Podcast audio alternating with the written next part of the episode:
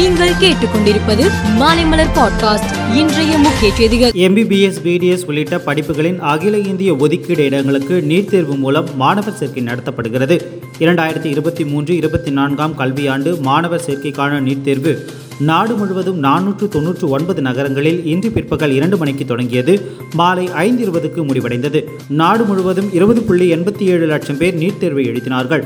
சட்டம் ஒழுங்கு பிரச்சினை காரணமாக மணிப்பூரில் நீட் தேர்வு ஒத்திவைக்கப்பட்டது. தி கேரளா ஸ்டோரி திரைப்படம் கடந்த ஐந்தாம் தேதி வெளியானது. சென்னையில் பதிமூன்று, கோவையில் மூன்று தியேட்டர்களில் படம் வெளியானது. கடந்த இரண்டு நாட்களாக இந்த திரைப்படத்திற்கு எதிராக சென்னையில் போராட்டங்கள் நடைபெற்றன. இந்நிலையில் தியேட்டர்களின் பாதுகாப்பு கருதி இன்று முதல் தி கேரளா ஸ்டோரி படத்தை நிறுத்தியுள்ளதாக தியேட்டர் உரிமையாளர்கள் தெரிவித்துள்ளனர். கர்நாடக சட்டசபைக்கு வரும் பத்தாம் தேதி தேர்தல் நடக்கிறது. ஆட்சியை தக்க வைத்துக் கொள்ள பாஜகவும் ஆட்சியை கைப்பற்ற காங்கிரசும் ஆர்வத்துடன் உள்ளது. சட்டசபை தேர்தலுக்கான பிரச்சாரம் நாளை மாலை ஓய்வடையும் நிலையில் இரு கட்சிகளின் தலைவர்களும் அங்கு தீவிர ஓட்டு வேட்டையில் ஈடுபட்டு வருகிறார்கள். மணிப்பூரில் கடந்த மூன்றாம் தேதி இரு தரப்பினரிடையே ஏற்பட்ட மோதல் வன்முறையாக மாறியது. இதில் வீடுகள், வாகனங்கள், கடைகள் தீயிட்டு கொளுத்தப்பட்டன.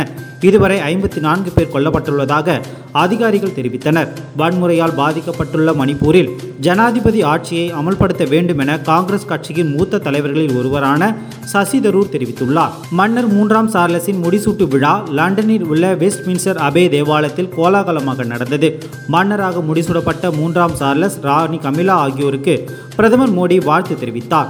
இது தொடர்பாக பிரதமர் வெளியிட்டுள்ள ட்விட்டர் பதிவில், மன்னர் மூன்றாம் சார்லஸ் மற்றும் ராணி கமிலாவின் முடிசூட்டு விழாவிற்கு அன்பான வாழ்த்துக்கள். வரும் ஆண்டுகளில் இந்தியா இங்கிலாந்து உறவு மேலும் வலுப்பெறும் என்பதில் உறுதியாக உள்ளோம் என்றார். அமெரிக்காவின் டெக்சாஸ் மாகாணம் டல்லாஸ் நகரத்தின் புறநகரான ஆலனில் உள்ள வணிக வளாகத்தில் பலர் கூடியிருந்தனர்.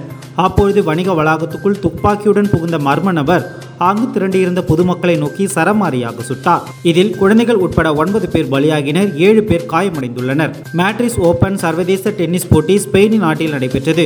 இதில் நேற்று நடந்த பெண்கள் ஒற்றையர் பிரிவில் இறுதிப் போட்டியில் பெலாரஸ் வீராங்கனை சபலென்கா நம்பர் ஒன் வீராங்கனையான போலாந்தின் இகாஸ்வியா டிகுடன் மோதினார்.